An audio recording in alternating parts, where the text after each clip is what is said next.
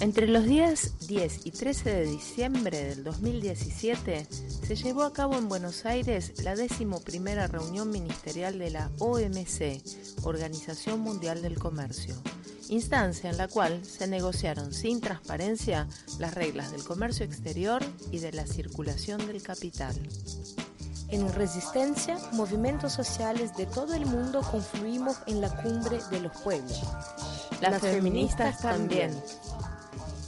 A continuación, les dejamos con extractos de las discusiones llevadas a cabo en el Foro Feminista frente al libre comercio. Panel Propuestas, Alternativas y Resistencias frente al libre comercio. Coordinación de Patricia Laterra, del Espacio de Economía Feminista de la Sociedad de Economía Crítica de Argentina Eh, fue muy eh, difícil para nosotras tratar eh, de incorporar en absolutamente todos los paneles, todas las perspectivas y trabajar la especificidad del libre comercio en nuestras vidas. Y lo que tratamos de hacer de manera humilde y como pudimos fue que en todos los paneles, si no estaba toda la representativa completa, ir complementándolos en los demás paneles. ¿sí? Entonces, bueno, por eso fueron eh, intercalándose, eh, eh, como diría la Volten, el diferente concierto de voces.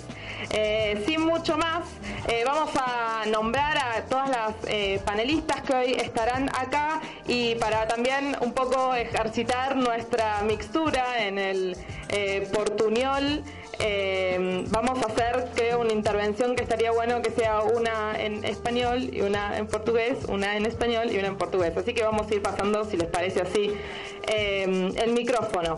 Bueno, en este panel de propuestas, alternativas y resistencias frente al libre comercio, nos gustaría leer, antes que nada, eh, algunas eh, preguntitas que van a guiar el debate eh, que esperemos, o sea, son muchos panelistas, van a tener muy poquito tiempo, seis minutos, no como los paneles anteriores, y nos gustaría que tratemos de, guiar el debate con, estas preguntas.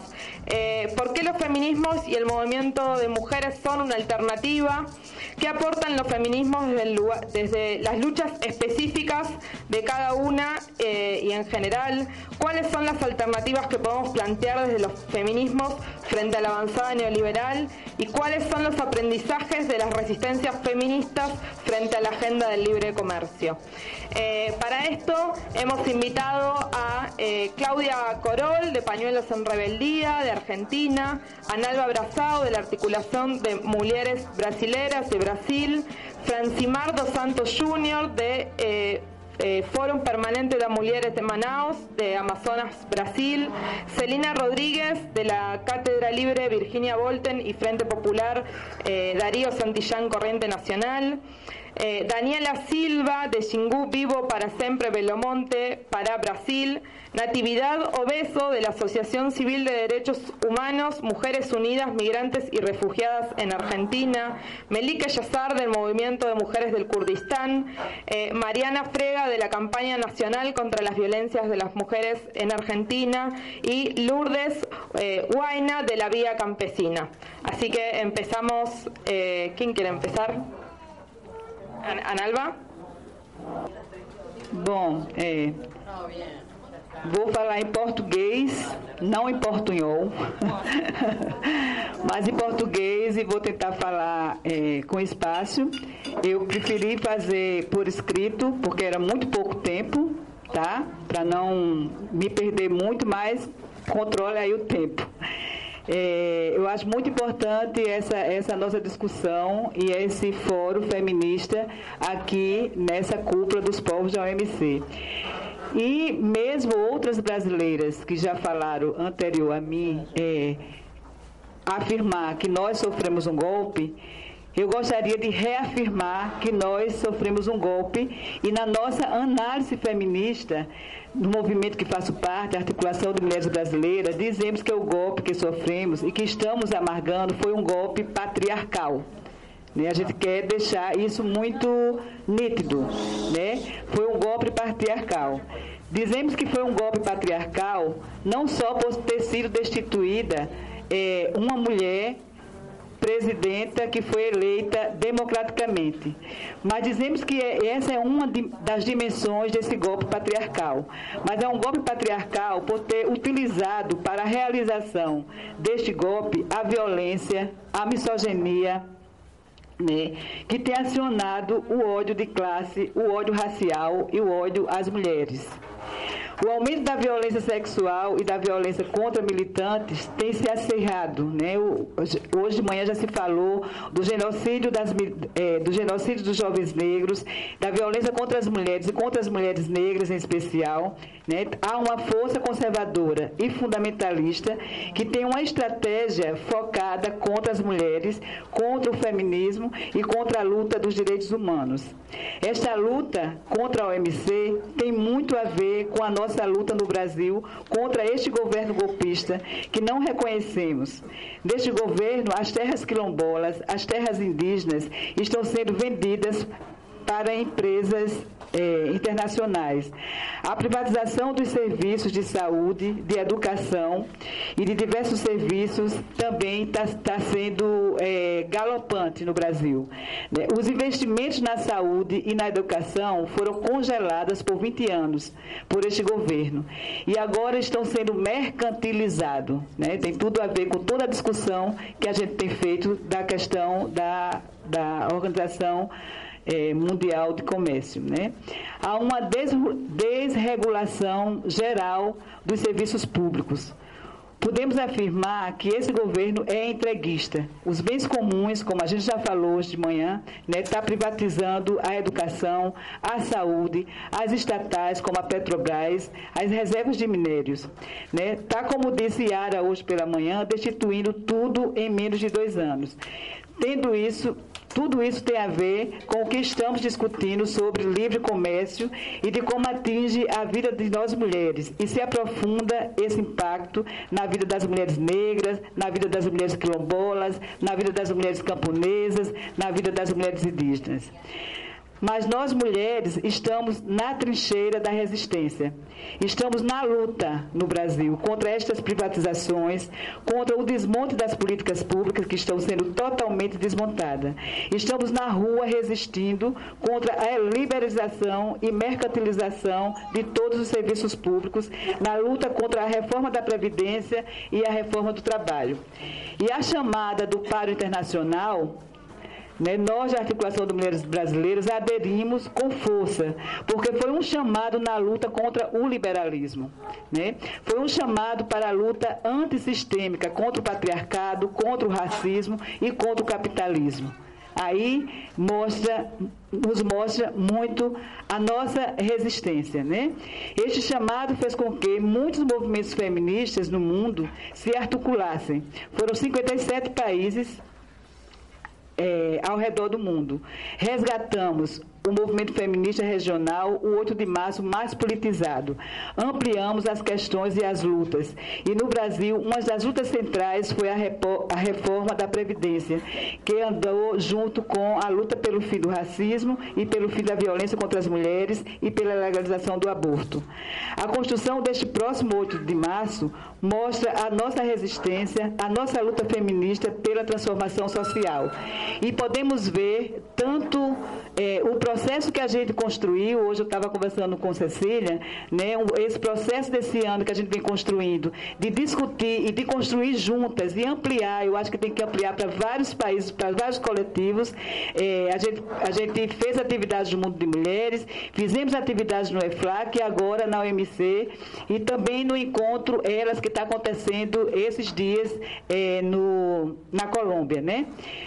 podemos construir um paro internacional muito mais potente, mais amplo e, quem sabe, articulando, e eu, a gente já falou, né, com as centrais sindicais. É muito importante que as centrais sindicais se articulem para a gente realmente fazer uma greve ou um paro, como vocês é, chamam aqui. Né? Para realmente ter uma greve de mulheres, um paro de mulheres, nem que seja por uma hora, Precisamos conversar com no, nos nossos países. Este, para mim, é o saldo organizativo que fica para os movimentos feministas dessa região. Articular a luta contra a OMC com a luta feminista é um enorme salto. E na, no EFLAC também a gente pensou, eu acho que na discussão vai entrar, de pensarmos também boicotes. Né? Então está previsto um boicote para o dia 8 de fevereiro. A gente não tem certeza do que, que vai ser esse boicote, quais as empresas que nós vamos estar boicotando, mas é muito importante que isso também faz parte de um processo né, de resistência e de um processo de construção de um paro forte. Né? Então, para encerrar, eu quero dizer que feminismo é revolução e que as mulheres são como águas, crescem quando se juntam. E nós estamos crescendo, e nós estamos nos articulando, e nós vamos trazer para esse paro né, muitas mulheres. E um grande desafio, que já falou na mesa anterior, é a questão de trazer para essa greve as trabalhadoras informais né? As mulheres que têm o um trabalho informal, não só as mulheres que estão é, com carteira assinada. Então, é isso. Já acabou meu tempo, tem mais um pouquinho aqui, mas a gente conversa no. Tá? Obrigada, então. E fora Temer!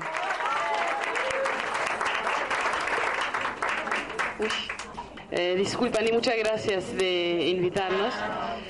Eh, nosotros, como, eh, como el movimiento Mujeres de Kurdistán, hoy en Kurdistán estamos, hace 40 años luchar, eh, luchamos para construir una nueva sociedad en un continente del Medio Oriente donde la influencia de la religión islam y además las, eh, los intereses de las fuerzas imperialistas que tienen en el Medio Oriente es especialmente solo la economía.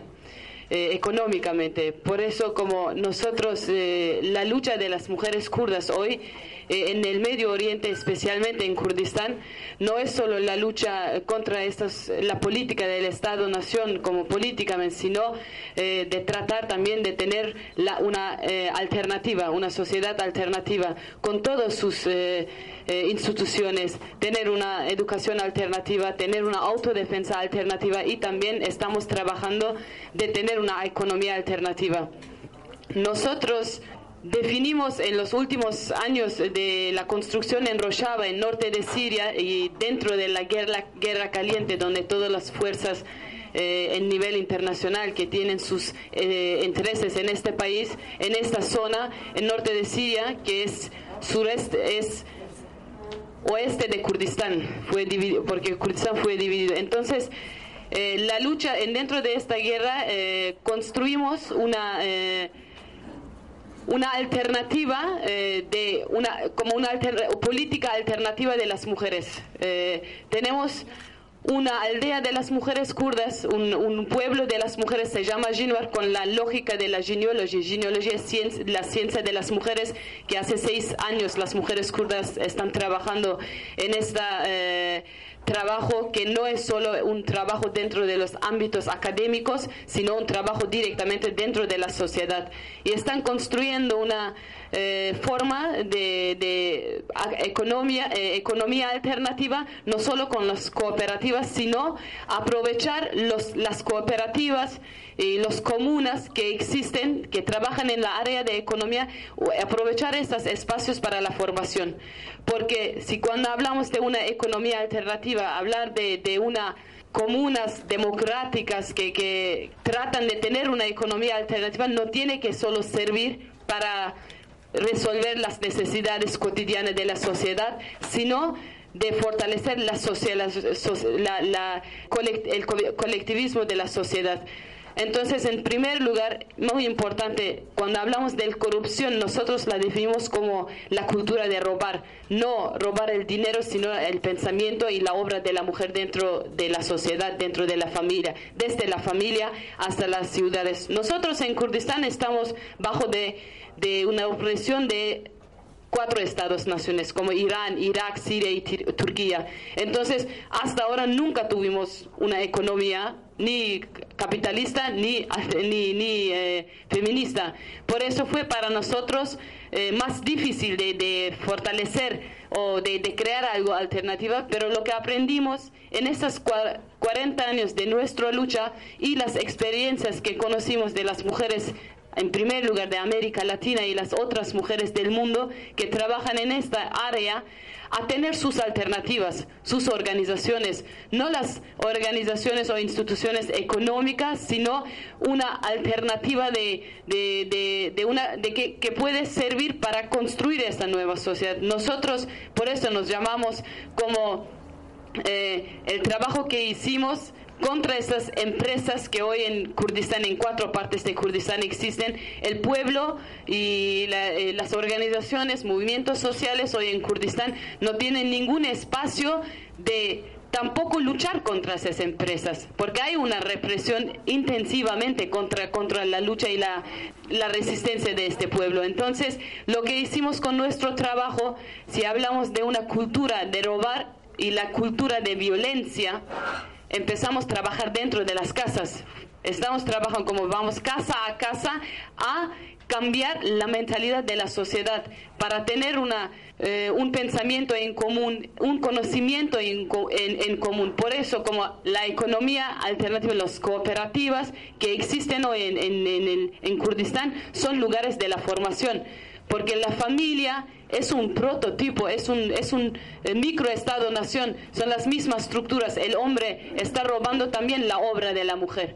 Si no empezamos de formarnos en dentro de la sociedad, dentro de las familias, dentro de las casas, no podemos tener una alternativa. La gran autodefensa de nosotros tienen que ser estas formas de organizaciones y por eso nosotros lo, lo, definimos como sin, sin la revolución de la mujer no podemos luchar contra esta, eh, el neoliberalismo, tampoco contra las instituciones que están en dentro de nuestras casas, en dentro de, nuestras familias. Hoy eh, lo que pasa en, sabemos que hay un el capitalismo está también viviendo una crisis muy profundamente eh, porque está el crisis eh, que vive hoy el capitalismo hoy es porque hay un levantamiento de los pueblos no solo en Medio Oriente sino en todo todo el mundo entonces está cambiando tratando de cambiar sus métodos de lucha en su lucha contra los pueblos como eh, usa nuestros argumentos como el democracia y liberación pero no tiene una alternativa y los pueblos tampoco no tienen una alternativa. Lo vimos en la experiencia de la primavera árabe, un levantamiento muy importante, pero ¿qué pasó después económicamente? También la situación de la sociedad en algunos de esos países fue más peor que antes de esta revolución, porque no tenían una dirección, no tenían una alternativa. Entonces, como tenemos que aprovechar el crisis que está viviendo el, el capitalismo hoy, el neoliberalismo que quieren hoy actualizar, o cómo profundizar hoy nuevamente en el mundo es por esta crisis. Y yo creo que nosotros tenemos la fuerza porque tenemos el, el, objetivo. Solo hay que crear un, conocimiento en común y empezar desde a poco, desde dentro de la sociedad, desde las calles hasta los barrios, los barrios y a las, hasta las ciudades a nivel nacional, internacional, de crear una alternativa en el sentido del pensamiento. Entonces yo creo que aprovechar este momento, los golpes que hay no son, sabemos que es en primer lugar el interés de la economía, los golpes en Brasil, en, Argentina, en Turquía, en otros países del Medio Oriente, son especialmente que eh, son económicas, pero la economía no es solo dinero, sabemos, no son solo empresas, sino es una mentalidad patriarcal que empieza, como decía, en dentro de la sociedad. Entonces nuestra lucha tiene que ser, en primer lugar, o eh, tener una revolución mental lo que hicimos en Kurdistán, una revolución mental es la, eh, el, eh, es la gran lucha, es el, el eh, más fuerte, peligroso para el capitalismo. Por eso los ataques a las militantes, a las líderes de las mujeres en esta área, las mujeres indígenas en América Latina que luchan contra empresas, es por eso, porque están haciendo una revolución mental. Y eso yo creo que como en primer lugar tenemos que empezar en esta en este punto y más importante de tener este conocimiento en común que dice la ciencia de las mujeres, de la genealogía, con el, eh, la palabra, lo que decimos en kurdo es ginergi. Ginergi es Jin es kurdo, es mujer en kurdo y energía, como la energía de la mujer, poner en esta revolución. Muchas gracias.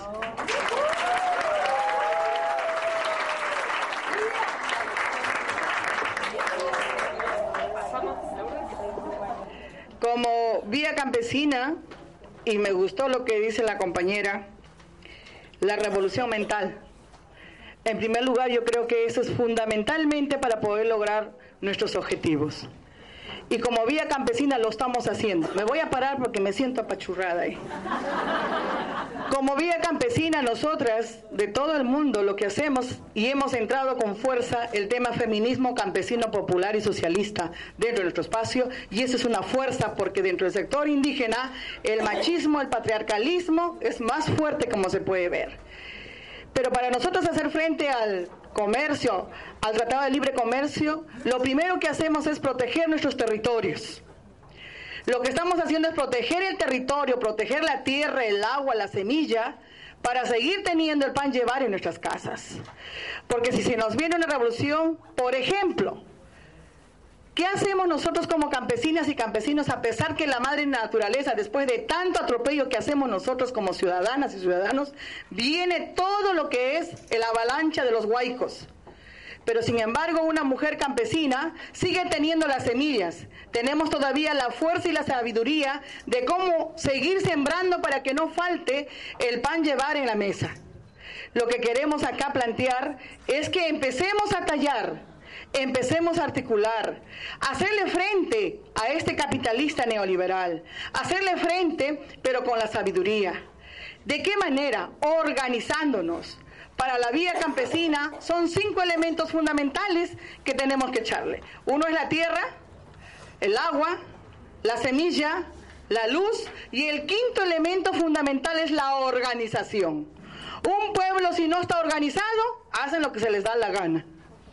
Pero si nosotros entendemos que para la vida campesina, para los campesinos, la tierra tiene vida, vida, lo sentimos, lo palpamos. Y es por eso que cuando vienen los vientos fuertes y te silban, sabemos qué nos quiere decir.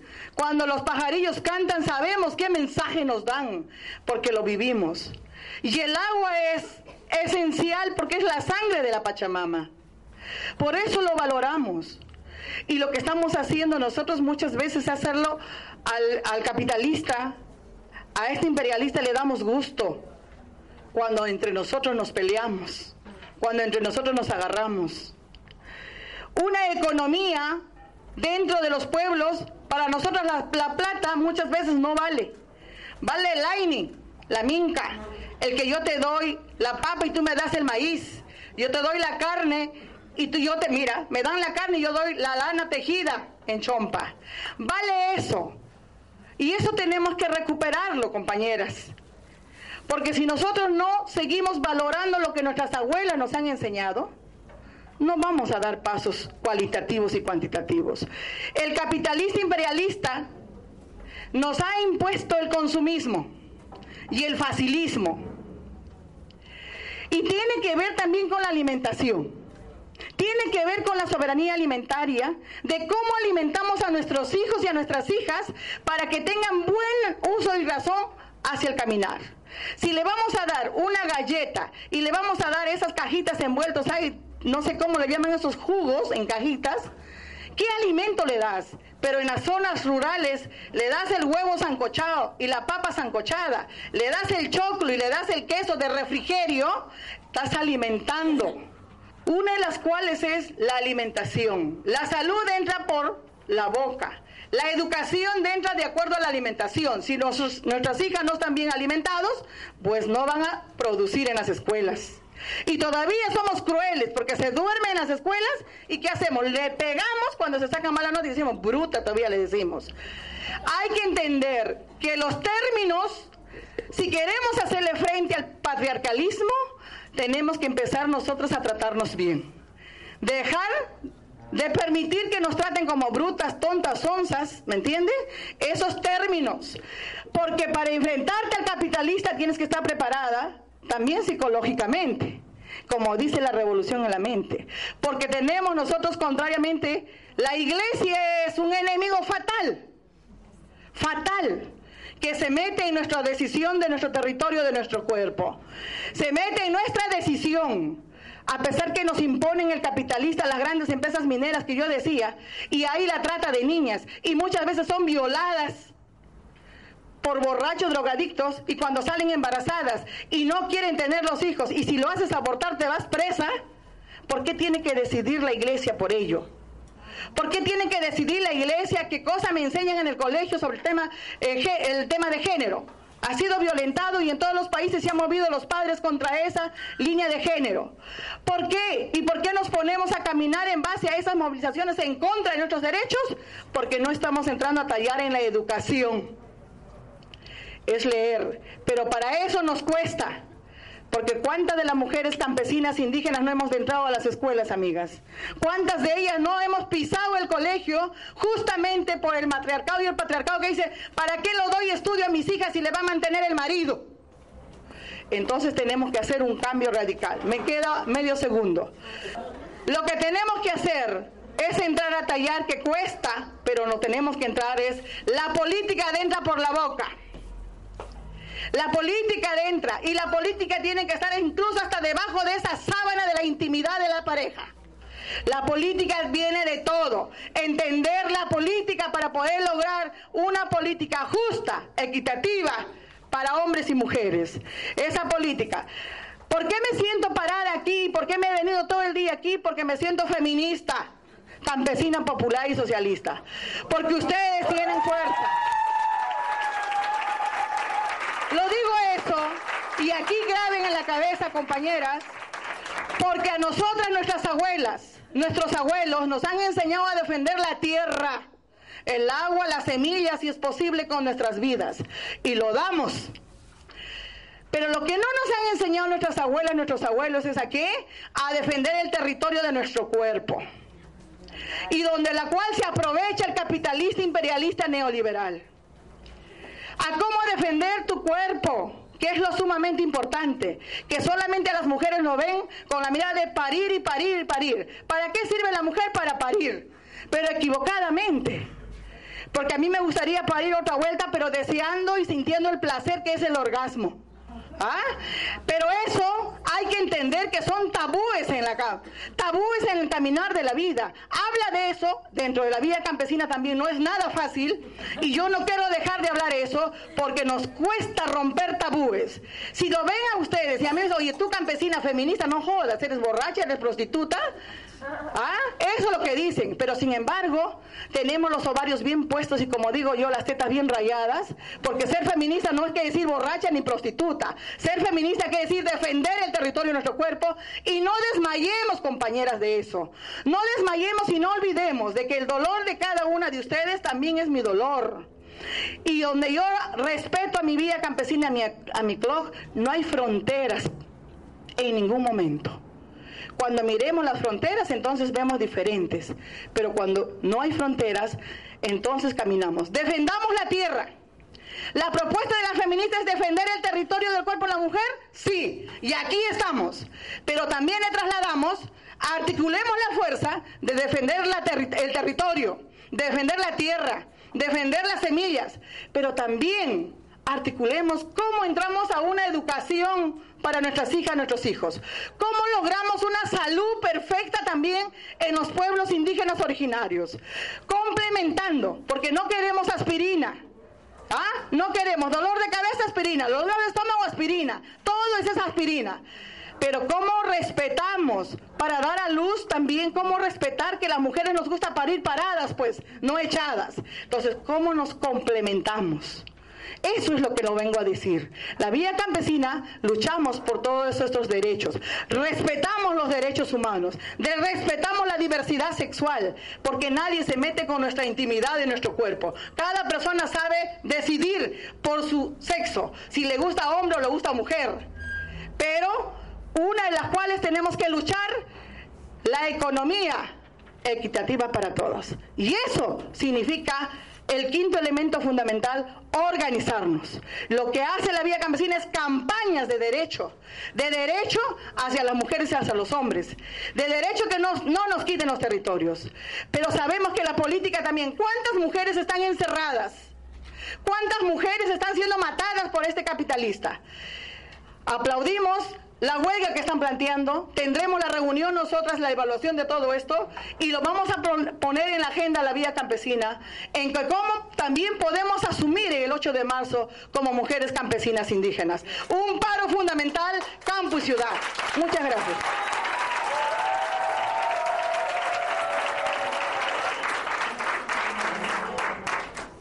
Tenho que, tenho que ficar de pé porque ela é maior que eu, né? Aí tem que ficar de pé. Sim. Então, boa tarde. Precisa traduzir? Tenho o companheiro aqui que pode. Precisa? Ou companheira também precisa? Não? Tá bom. É bom, assim. Então, nossa, nossa vinda até aqui é para falar sobre a experiência que nós do Movimento de Mulheres, do Fórum Permanente das Mulheres de Manaus, tivemos é, no final da década de 90, aí já entrando para 2000. Em 2099, é, foi privatizado, vendido o serviço de abastecimento de água da cidade de Manaus. E a empresa era Suez na época. Em 2005, o Instituto Equity, com um grupo de mulheres chamado AMA, o Instituto Equity é do Rio de Janeiro e o grupo AMA é de Manaus, começou a fazer uma pesquisa, um debate acerca do que a privatização de serviço de água causou na vida das mulheres.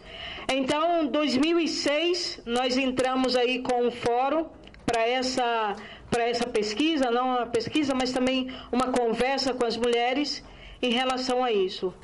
E descobrimos que as mulheres estavam adoecidas, estão adoecidas pelo fato de carregar quilômetros e quilômetros, baldes, bicas, camburões de água da cidade de Manaus. Então, o que nós fizemos juntas? Nós criamos um mecanismo de de estudo, de debate nas comunidades periféricas de Manaus, onde nós nos apresentávamos como feministas, como mulheres que estavam preocupadas com a água. Em 2005, 2006, houve um acordo com a Suez entre parênteses, entre parênteses, aonde a prefeitura da época, que era um governo apoiado por nós, mulheres e homens da cidade, fizeram um pacto que esqueci a palavra, como é que era, Wanda, lembra dessa, dessa palavra?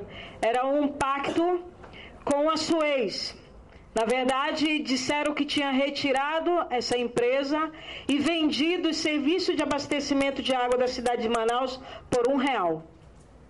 Qualquer uma de nós poderíamos comprar. Qualquer uma foi vendida por duas vezes o serviço de abastecimento de água. O mesmo contrato, a mesma empresa, mas com um nome diferente. De Suez veio para a água do Amazonas e depois Manaus, Manaus Ambiental e hoje continua é, Amazonas Ambiental, Manaus Ambiental. O serviço de água é privatizado, a luta é, continua porque as mulheres continuam em determinados bairros, continuam correndo, correndo atrás de água.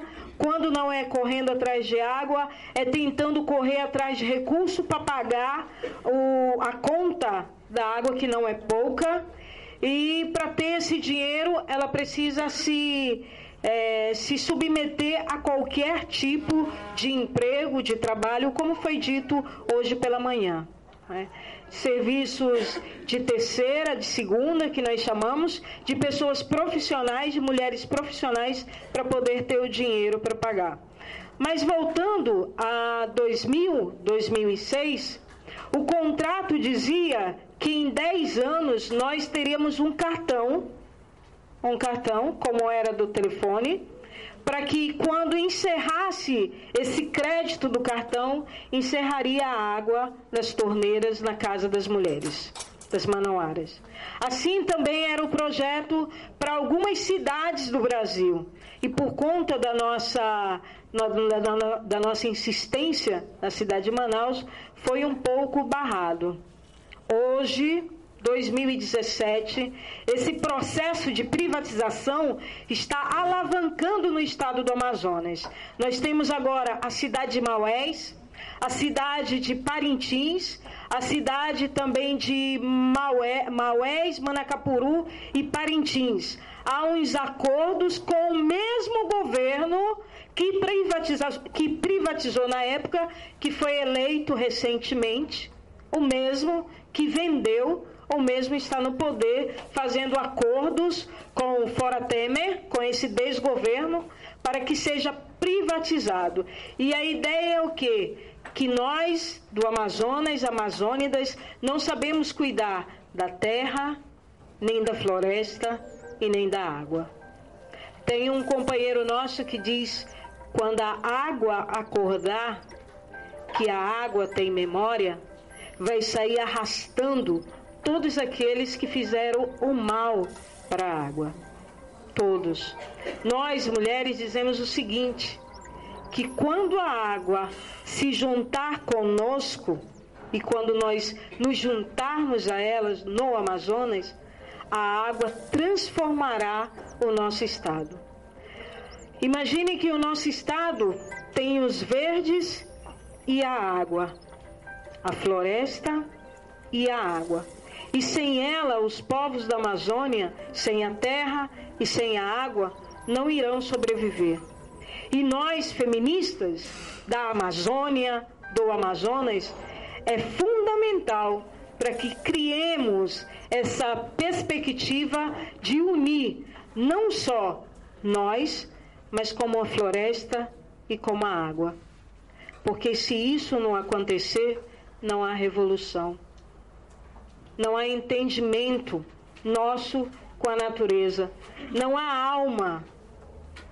E as nossas almas hoje sangram pela mata que é derrubada, pela água que é poluída, pela água que não chega nos meninos e nas meninas.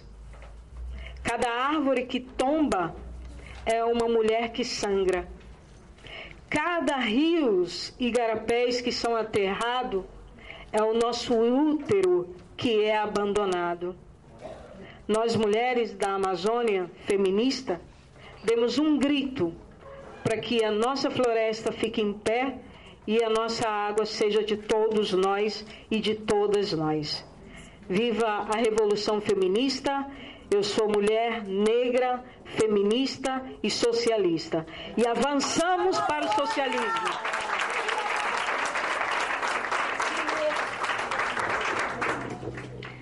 Muy buenas tardes a todas y todos. Gracias a las organizadoras por permitir que la voz de las mujeres migrantes eh, pueda estar en este espacio y poder plantear nuestro posicionamiento como mujeres migrantes frente a la OMC. La migración actual se da por desigualdades que existen en el mundo y que son perpetuadas por las políticas de globalización neoliberal. Las personas en general migramos desde países menos desarrollados a los países más desarrollados, tanto del sur hacia el norte, global como el sur hacia el sur, ya que en América Latina también tenemos profundas desigualdades. Desde la década de los 90, se empezó a visibilizar con fuerza esta migración en la región y específicamente en Argentina de mujeres, mujeres que migran muchas veces solas para trabajar, ahorrar y enviar dinero para sostener a sus familias en los países de origen y así de esta manera levantar las economías tanto del país de origen como país de destino. En general las mujeres migrantes trabajamos en, en empleos de poca calificación, sin registro formal, sin seguridad social y en las peores condiciones muchas veces. Por ejemplo, mujeres que dejamos a nuestros hijos al cuidado de otras mujeres de la familia y migramos para trabajar cuidando a, niños de otras mujeres. En este sentido, muchas veces todas somos explotadas, las mujeres que migran y las que no migran, porque trabajan sin remuneración en actividades de cuidado, los estados y el mercado se alimentan de este circuito laboral no rentado. Aún desde este lugar las mujeres migrantes resistimos muchas veces silenciosamente, otras alzando nuestra voz, y gritándole a los estados que garanticen nuestros derechos. Así lo hemos hecho desde Amunra en la lucha por una nueva ley de migraciones, allá por el 2003, la ley 25871.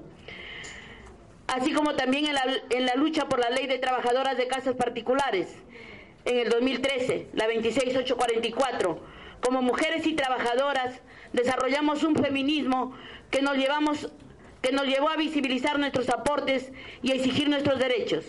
En Amunra entendemos que frente a la avanzada neoliberal, que se escena nuestros derechos como mujeres, migrantes, refugiadas y trabajadoras, podemos construir alternativas de lucha a través de la organización, el trabajo de base y la articulación con los movimientos de mujeres en el país de destino, pero también en los países de origen.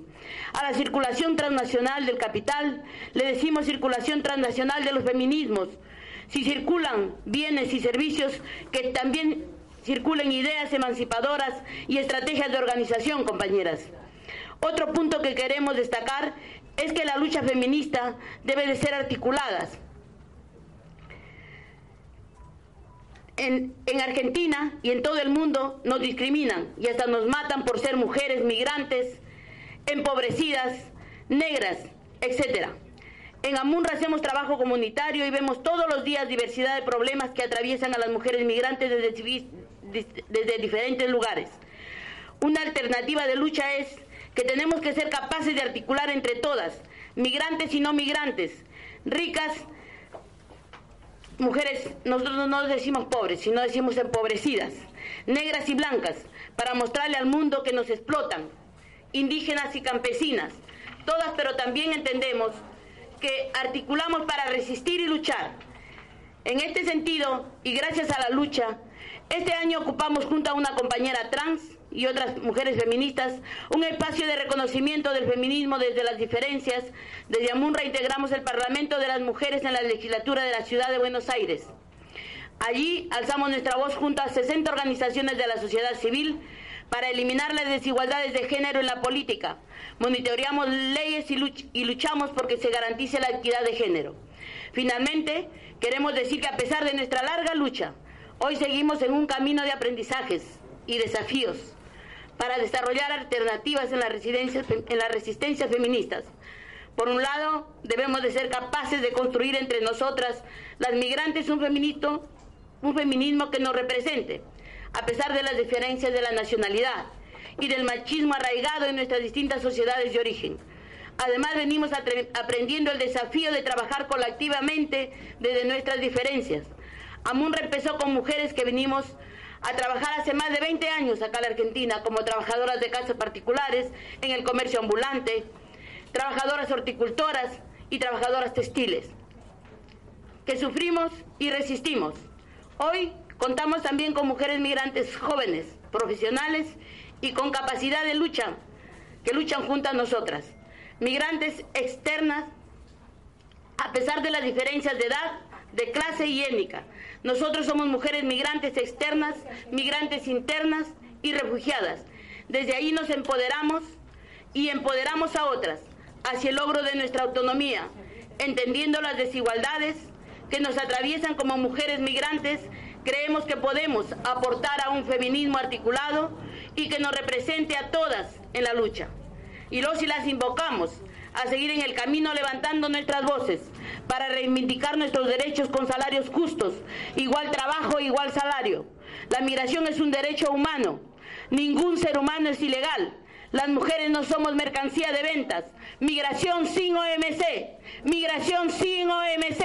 Migración sin OMC. Migración sin decretos. Migración sin decretos. Migración sin criminalización. Muchas gracias, compañeras.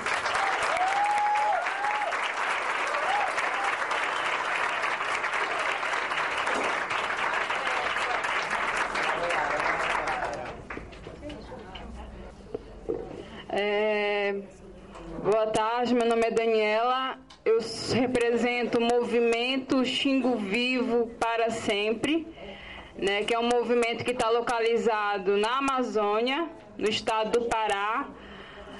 É, moro onde foi construída a terceira maior hidrelétrica do mundo, que é a hidrelétrica de Belo Monte. Né? Acho que é uma hidrelétrica muito polêmica muito emblemática mesmo e que a gente conseguiu que o mundo todo soubesse o que estava acontecendo lá na, na, região do Xingu, porque a luta na Amazônia ela tem um rosto e esse o rosto é feminino. Nós mulheres somos protagonistas da luta na Amazônia e na Pan-Amazônia. graças à nossa articulação, a gente conseguiu que o, os crimes que estavam acontecendo na região do Xingu não passassem branco, assim como, assim como a, teve outras hidrelétricas que foram construídas no Brasil que não tiveram tanta repercussão quanto a hidrelétrica de Belo Monte. E o que, o que a hidrelétrica de Belo Monte tem para ensinar para as esquerdas, né, para os movimentos sociais? Que somente povos e populações unidos serão capazes é, de construir o seu plano de vida. Porque o que acontece? A hidrelétrica de Belo Monte foi uma hidrelétrica planejada na ditadura militar da década de 70, né?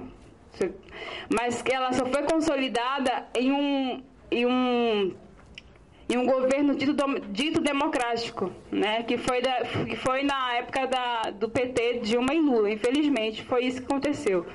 Então, é, existia um grupo unificado que lutava contra a hidrelétrica, porque a gente, a gente, a gente acreditava que o modelo de desenvolvimento pensado para a Amazônia e seus povos não, era, não é Belo Monte. Porque os povos da Amazônia, nós sabemos desenvolver a nossa, a nossa proposta de vida.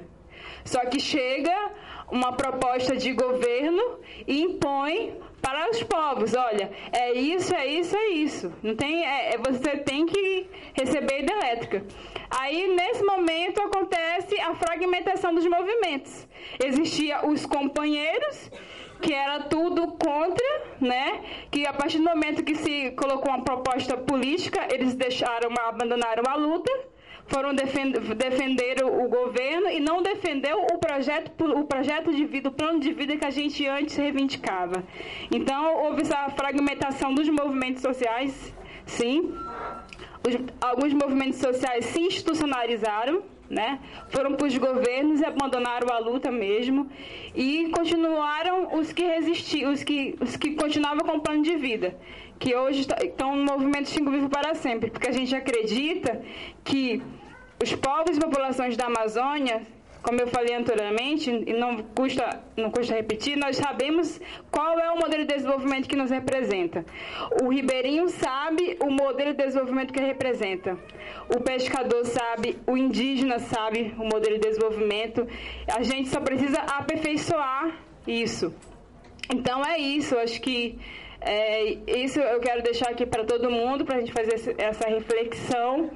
E, e o movimento Xingo Vivo, ele tem uma conotação muito especial por isso, porque é um movimento hoje de, que é reconhecido no mundo, to, no, no mundo todo pela coerência da luta, por não, por não abandonar o plano de vida, a gente tem um plano de vida. A gente quer viver, sobreviver e com dignidade não com não tornando não, não, não tornando o nosso povo miserável, porque esses projetos eles vêm se instalam e tornam as populações miseráveis. Nós não somos miseráveis. É os modelos de desenvolvimento que tornam que os povos sejam miseráveis. O que acontece? Eles se instalam nos nossos territórios, desapropriam o nosso povo, o povo vai para a cidade e torna-se miserável. Aí sim se torna miserável. Então, a gente, é esse o nosso recado e dizer que, que a Amazônia ela é feminina, a terra é feminina, a vida é feminina, a Amazônia, a água, a agricultura, a ousadia, a espiritualidade, a ancestralidade, ela é feminina. Então essa luta não é só minha que moro lá na região da Amazônia brasileira, lá em Altamira. Essa luta é de todas nós, porque aqui a gente está no a gente está no bem comum. A gente luta pela vida e pela vida com dignidade. A gente quer viver bem com dignidade. A gente luta contra o modelo da desapropriação da dignidade humana. O que está havendo hoje no mundo todo é que esses governos todos se aliaram para desapropriar a nossa dignidade. E nós mulheres somos as guerreiras. Nós mulheres somos as que estão na ponta, estamos no embate, no dia a dia, para lutar pela vida. Eu creio que somos nós que vamos fazer a mudança nesse mundo. Porque se o mundo hoje resiste, são por conta de nós mulheres. Obrigada.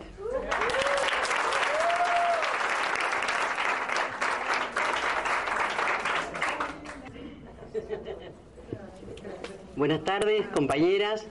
Eh, esta mañana estuve escuchando atentamente, estuvimos escuchando atentamente todo lo que nos contaban lo que es la OMC, ¿no? Es decir, con profundidad. Eh, en manos de las compañeras de las economías feministas, eh, muy interesante, digamos, y a veces hasta como dolorosa también, ¿no? Escuchar las dos cosas, interesante y dolorosa. Pero está bueno por lo que plantean además las compañeras que tenemos que informarnos, tenemos que formarnos justamente para pensar estas cosas, diríamos, para ver cómo lo enfrentamos. Porque el tema del panel de hoy es alternativas, ¿no? ¿Qué alternativas planteamos las feministas, las mujeres, eh, las compañeras de las diversidades sexuales frente a este ataque cada vez más profundo del capitalismo? Yo me quiero presentar, yo me llamo Celina, Celina Rodríguez, yo soy del Frente Popular Darío Santillán Corriente Nacional y quiero comentar de que mi organización, porque lo estuve pensando mucho si iba a contar un poco más profundamente de mi organización, y estuve pensando, pues estuve charlando con algunas compañeras estos días y siempre teníamos que pensar, sacarnos un poco este argentinismo que tenemos y pensar de que todas y todos sabemos de qué estamos hablando. Nosotras somos un, porque justamente la intención de este encuentro es una intención que hay compañeras de muchos muchos otros lugares, dentro de nuestro país y de otros países, ¿no? Y eso me parece que es aporta la riqueza, diríamos, de este encuentro. Nosotros venimos del movimiento piquetero, un movimiento que surgió en la década de los 90, principio del 2000, donde hubo una participación activa frente a las políticas neoliberales. Este movimiento que estaba conformado fundamentalmente por muchísimas mujeres y que hoy también toma un sector territorial donde también nos planteamos en marco de unidad dentro de todo el movimiento piquetero. Yo soy de una organización, pero acá están presentes muchas otras organizaciones del mismo movimiento que realmente nos encontramos en las calles, en las luchas y en las organizaciones. Me parece que es muy importante decir esto, que no estoy hablando solamente por la organización o por el pequeño espacio que comparto dentro de la organización. Y además estoy, soy de la Volten, que es esa hermosa bandera acá que ha estado aparateando todo el día, este, que está muy bonita la bandera, y que además estamos repartiendo este famoso volantito convocando al 8 de marzo, que por suerte también en eso no estamos solas. Y tampoco estamos solas solamente en la Argentina, sino todo lo estamos planteando nuevamente para todos los países.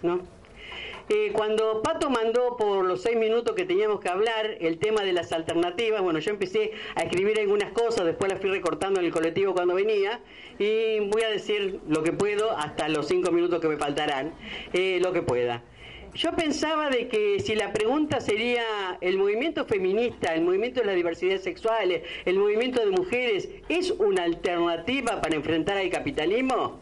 Múltiple choice, la respuesta es sí.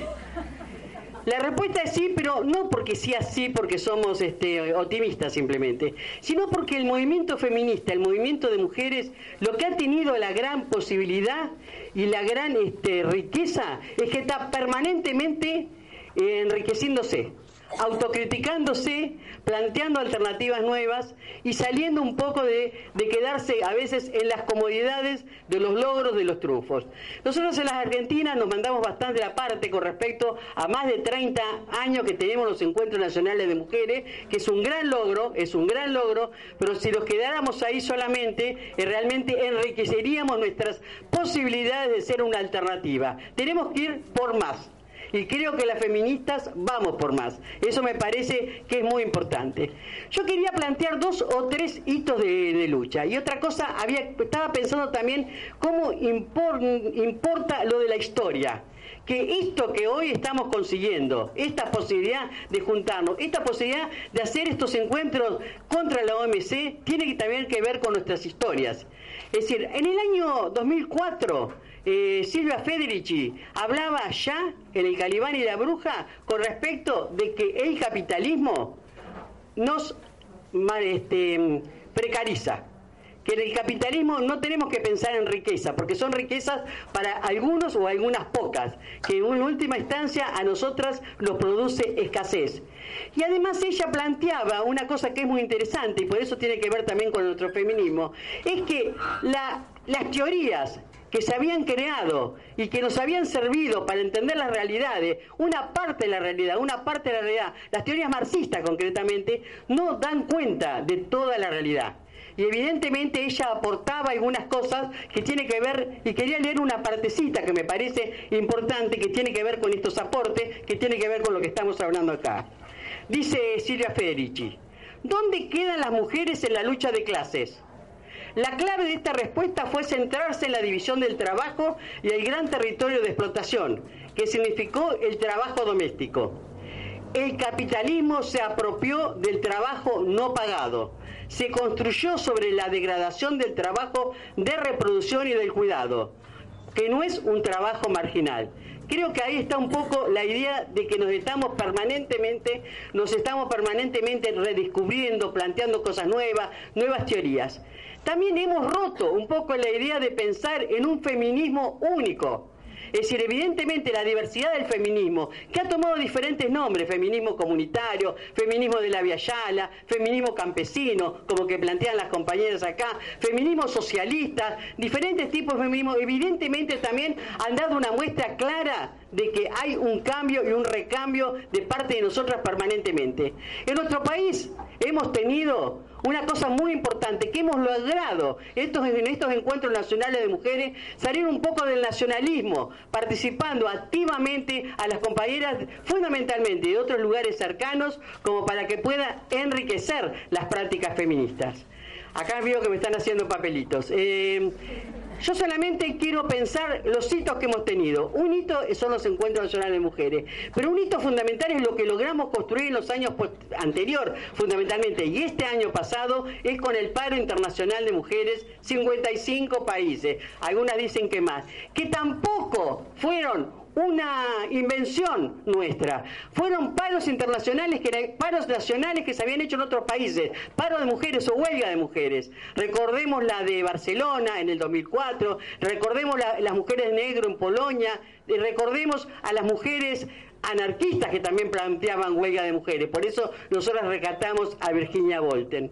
Entonces, para terminar solamente, quiero pensar en este año, balance de este año. Terminamos en Buenos Aires con los poderosos del mundo, con los dueños del mundo, cortándonos parte de nuestra soberanía, planteando políticas que realmente no nos van a ayudar para aquí adelante. Y preocupada también por lo que dijo Corina esta mañana, que la tendremos que charlar en la Asamblea ellos también se están apropiando de nuestros discursos. Ahí también tenemos que hacer fuerte, porque ellos están planteando parches, parches negativos. Nosotros solamente podemos plantear cambios estructurales. No hay posibilidad en el capitalismo si no se plantean cambios estructurales. Ninguna posibilidad. Eso ya lo hemos descubierto, ya sabemos que es así. Por eso quiero terminar, porque está bonita la frase, si la llegara a encontrar, con una frase que planteó la este año, en enero de este año, como para hacer un pequeño balance en diciembre, la histórica pantera Angela Davis, cuando hicieron la movilización contra Trump, ¿se acuerdan que él contentas estábamos todas en ese enero? Veíamos tanto frío allá, pero veíamos esa lucha de las mujeres, de las diversidades sexuales, de las trans, de las travestis, de las lesbianas, de las bisexuales, donde estaban permanentemente luchando contra Trump. Entonces dije, Angela Davis, por un feminismo inclusivo y de intersección que nos invite a todas, a todos y a todos a unirnos en la resistencia al racismo, a la islamofobia, al antisemitismo, a la misoginia y a la explotación. Muchas gracias.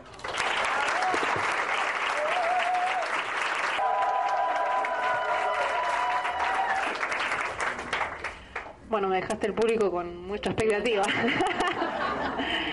Bueno, eh, yo soy Mariana de la campaña nacional contra las violencias a las mujeres y queremos agradecer la invitación a la campaña para participar de esta jornada.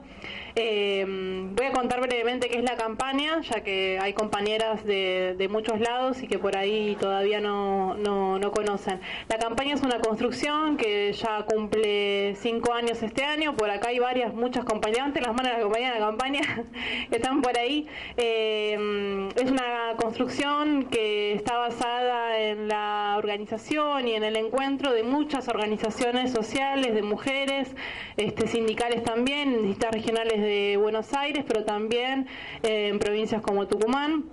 Y no sé si me estoy olvidando de alguna otra provincia, después me van a tildar de centralista, pero digo, es una, coordinación que va creciendo, que va encontrando eh, compañeras eh, que organizadas muchas de las organizaciones que componemos la campaña, eh, o por lo menos las más viejas, eh, en todo sentido, venimos también, como decía Celina, del movimiento piquetero.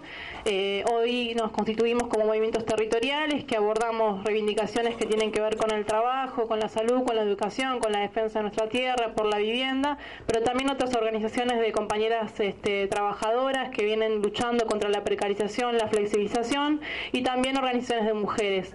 La campaña tiene una serie de puntos en común, que es lo que marca nuestra agenda de trabajo, que tiene que ver con visibilizar todas las formas de violencia hacia nuestros cuerpos, hacia los cuerpos de las lesbianas, las trans, esas violencias no son solamente las violencias físicas, sino también la violencia psicológica, la violencia económica, la violencia sexual. En ese camino hemos acompañado distintos casos, distintas luchas, hemos tratado de visibilizar a, veces, a, través de esos casos eh, todas las formas de violencia que se entrecruzan entre nosotras. Nunca se da una sola, ¿no es cierto? Uno de los casos que, acompañamos fuertemente, sobre todo las compañeras de la FOB, fue eh, el pedido de libertad, eh, digamos, de, mm, Reina Marás, que fue una lucha enorme. Reina fue injustamente este, encarcelada, eh, acusada de asesinar a su ex esposo, que era un violento. Eh, esto fue después de una lucha muy grande, sobre todo el acompañamiento de las compañeras y de la campaña, que demostró la inocencia de Reina, pero bueno, Reina eh, no hablaba castellano, no pudo defenderse. Entonces, en ese caso se, se atravesaron todas las violencias juntas, ¿no? El colonialismo, el racismo, y también el clasismo de una, de una justicia absolutamente patriarcal eh, y bueno, le dimos la batalla y hemos logrado eso. También hemos acompañado el pedido de libertad de I, así otros tantos casos. Hace muy poquitos días eh, estuvimos acompañando a la mamá de Diana Cole, que es una piba de la Villa 31, asesinada por su expareja también, donde también eh, en principio se la acusaba de ajuste de cuentas, porque como son villeras y pobres, lo único destino que pueden tener es el narcotráfico o el delito, y hemos demostrado que había sido víctima de un montón de violencia y que el asesino, el femicida, hoy este, tiene cadena perpetua. Bueno, son todos casos testigos que venimos acompañando, pero también entendemos que la coyuntura eh, nos mm, fuerza a pensar nuevas formas eh, creativas y alternativas de visibilizar esas violencias, pero también de cruzarlas con todo este sistema económico y esta avanzada neoliberal que es un poco el eje que nos trae acá porque entendemos que esta coyuntura de recortes y ajustes va a golpear y ya golpea duramente sobre nuestras espaldas y eso es lo que hace más visible las formas de violencia que nos cruzan. La precariedad, la informalidad, nuestras compañeras, la mayoría de las compañeras están organizadas bajo el formato de cooperativas, muchas otras compañeras con trabajos sumamente precarios que se ven enfrentadas a todas las formas de violencia. Otro caso que hemos acompañado es el de Laura Iglesias, el femicidio de Laura Iglesias, que también expresa este cruce entre la precariedad, la informalidad y las violencias que somos expuestas diariamente.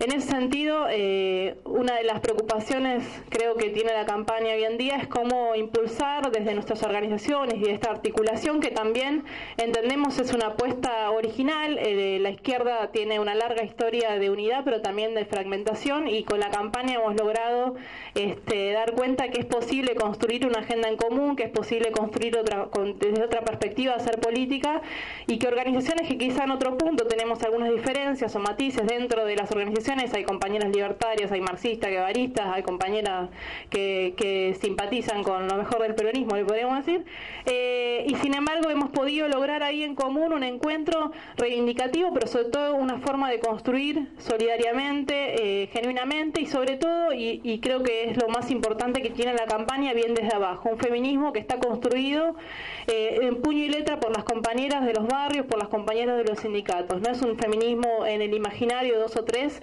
sino está, está bien, bien eh, probado en, territorio, digamos. Y eso me parece que es un plus porque es cierto que existen muchos feminismos, pero hay que empujar siempre muy fuerte por un feminismo bien eh, arraigado en nuestra clase, ¿no? Digo nuestra clase que, que tiene hoy múltiples formas, no me imagino solo mujeres de overall, sino todas las formas en las que nosotras vivimos del trabajo.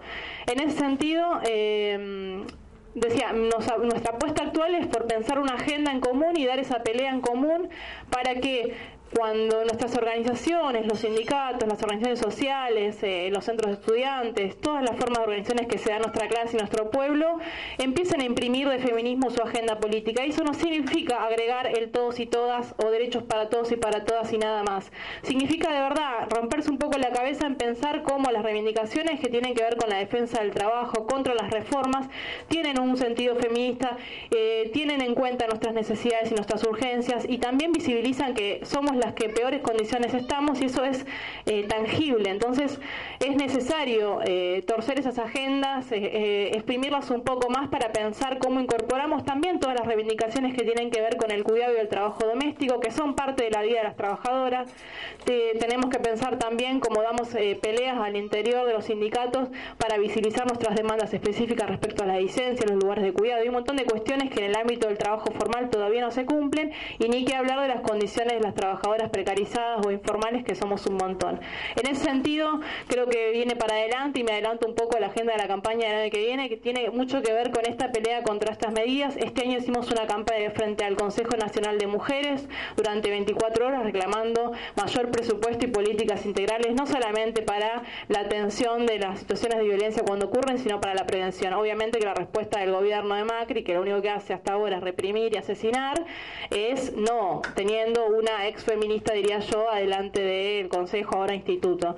Sin embargo, la campaña, para la campaña fue un aprendizaje enorme porque pudimos poner en la práctica todas esas reivindicaciones que decíamos con los viejos, métodos piqueteros que nunca fallan eh, y, nos, nos llenó de fortaleza para dar toda la pelea el año que viene. Así que invitamos a todas las compañías y las organizaciones a acercarse a la campaña, a conocer la campaña y a pensar propuestas y alternativas de coordinación más allá de las diferencias de las organizaciones, pero con una agenda en común, bien de clase, bien de abajo y bien feminista.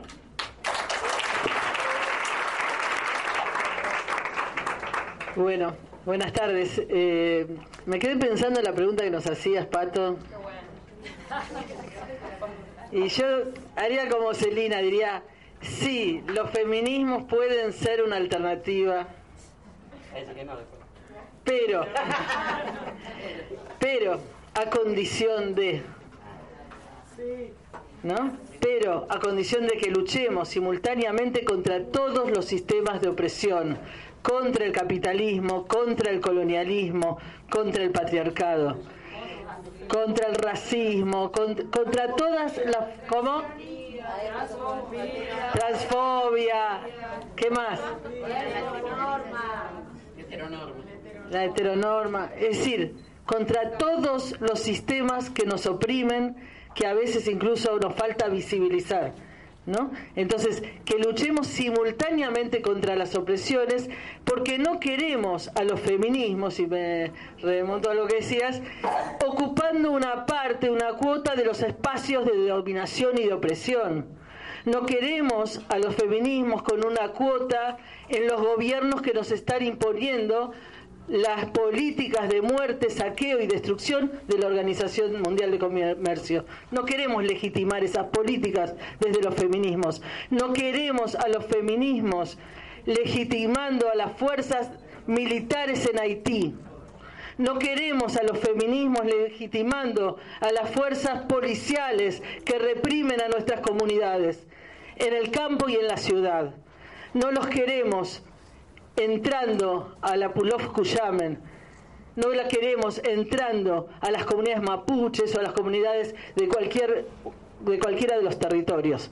Entonces, sí, creo que los feminismos indígenas, campesinos, populares, socialistas, negros, eh, bueno, todos los feminismos, desde los territorios y desde los cuerpos en los que estamos, podemos construir alternativas si empezamos a través de nuestros diálogos a reconocer todas estas opresiones y a plantearlas de manera simultánea. Y también si nos planteamos enfrentar las políticas de libre comercio, las políticas patriarcales, capitalistas, coloniales, con propuestas que puedan relacionar la lucha contra las eh, políticas extractivistas, de saqueo, destrucción de bienes comunes, de naturaleza de los territorios, de los pueblos, de las comunidades, con cada uno de los aspectos de nuestra vida cotidiana. Y ese es un gran desafío en la creación de alternativas. Que nuestras alternativas puedan relacionar el día a día de mujeres, de lesbianas, de trans, de travestis, de comunidades y pueblos, como parte de una lógica de construcción de poder popular y que fortalezca la autonomía de nuestros colectivos, sin dejar de demandar al Estado, pero sabiendo que estos estados neoliberales, los narcoestados terroristas, no van a darnos respuesta a las demandas que tenemos. Entonces, que es importante generar autonomía para alimentarnos, para cuidar la salud, para cuidar la semilla, para reconocer nuestros saberes ancestrales, para reconocer nuestras distintas formas de hablar, nuestras lenguas, para pensar también cómo en cada uno de nuestros espacios nuestras culturas, nuestras formas de estar en el mundo, el tipo de familia que queremos generar, las sexualidades,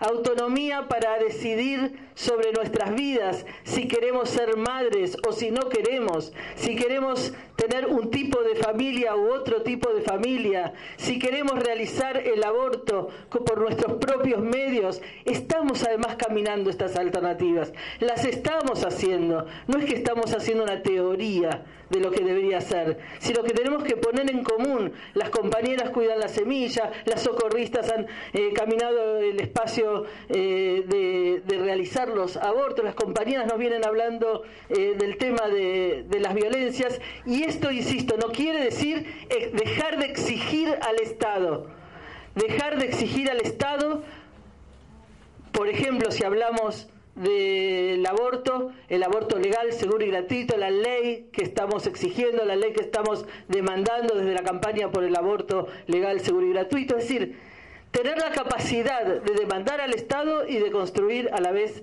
desde nuestras organizaciones. Tenemos que tener la posibilidad de pensar y discutir los temas de la propiedad privada, que es casi tan fundamental para el capitalismo y el patriarcado como el tema de la familia.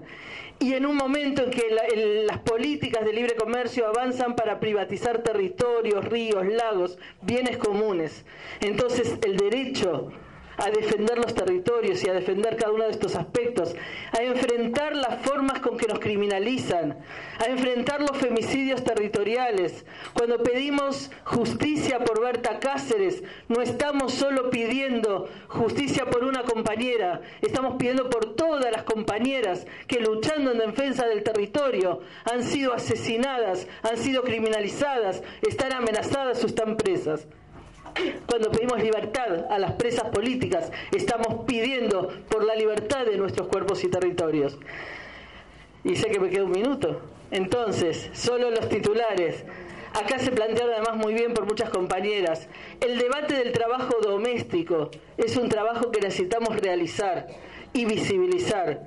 Y el paro internacional de mujeres es un momento especial para realizarlo.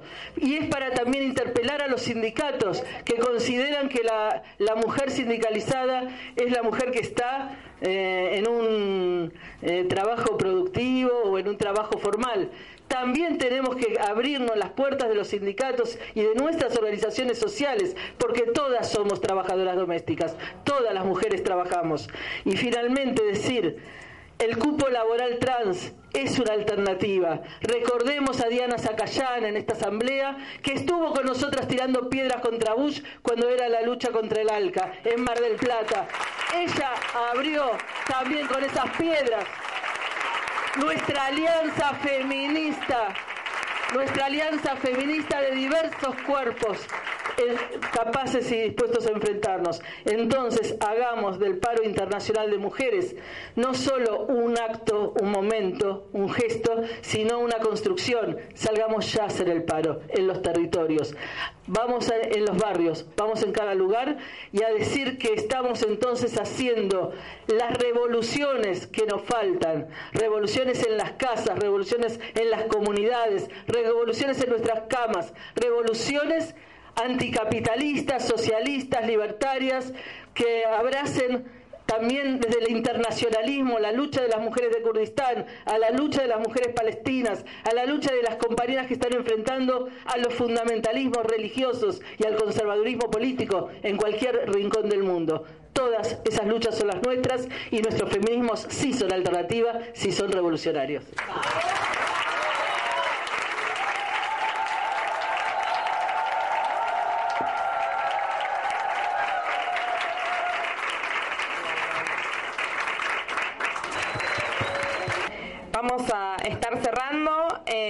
Mí me parece importante que plantear que una alternativa feminista efectivamente también tiene que romper con la heterosexualidad obligatoria y con la heteronorma.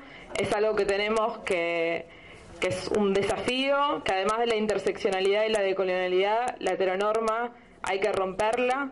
Eh, y mm, dicho esto, vamos a pasar eh, a la asamblea, así tenemos un tiempo de descanso. Eh, la asamblea se va a hacer en la calle, vamos a salir y vamos a ir para, lamentablemente, ¿la derecha o la izquierda? Yo le voy a tener que decir que tenemos que ir para la derecha. Bueno, de la feria nos vamos corriendo hacia aquel lado, en la esquina de Humberto Primo y eh, San José, que es esta calle, y la vamos a hacer Santiago Lestero y Humberto Primo, y ahí vamos a hacer eh, la asamblea en, en, la calle. Igual nos van a ver llevando un megáfono porque si no, no nos vamos a escuchar. Así que. Eh, muchas gracias por participar del foro. Fue una construcción realmente muy colectiva y de mucho, mucho tiempo. Hace como casi cuatro meses que venimos construyendo este foro. Feminismo é revolução. Feminismo é revolução. Feminismo é revolução. Feminismo é revolução. Feminismo é revolução. Feminismo é revolução. Feminismo é revolução. Feminismo é revolução.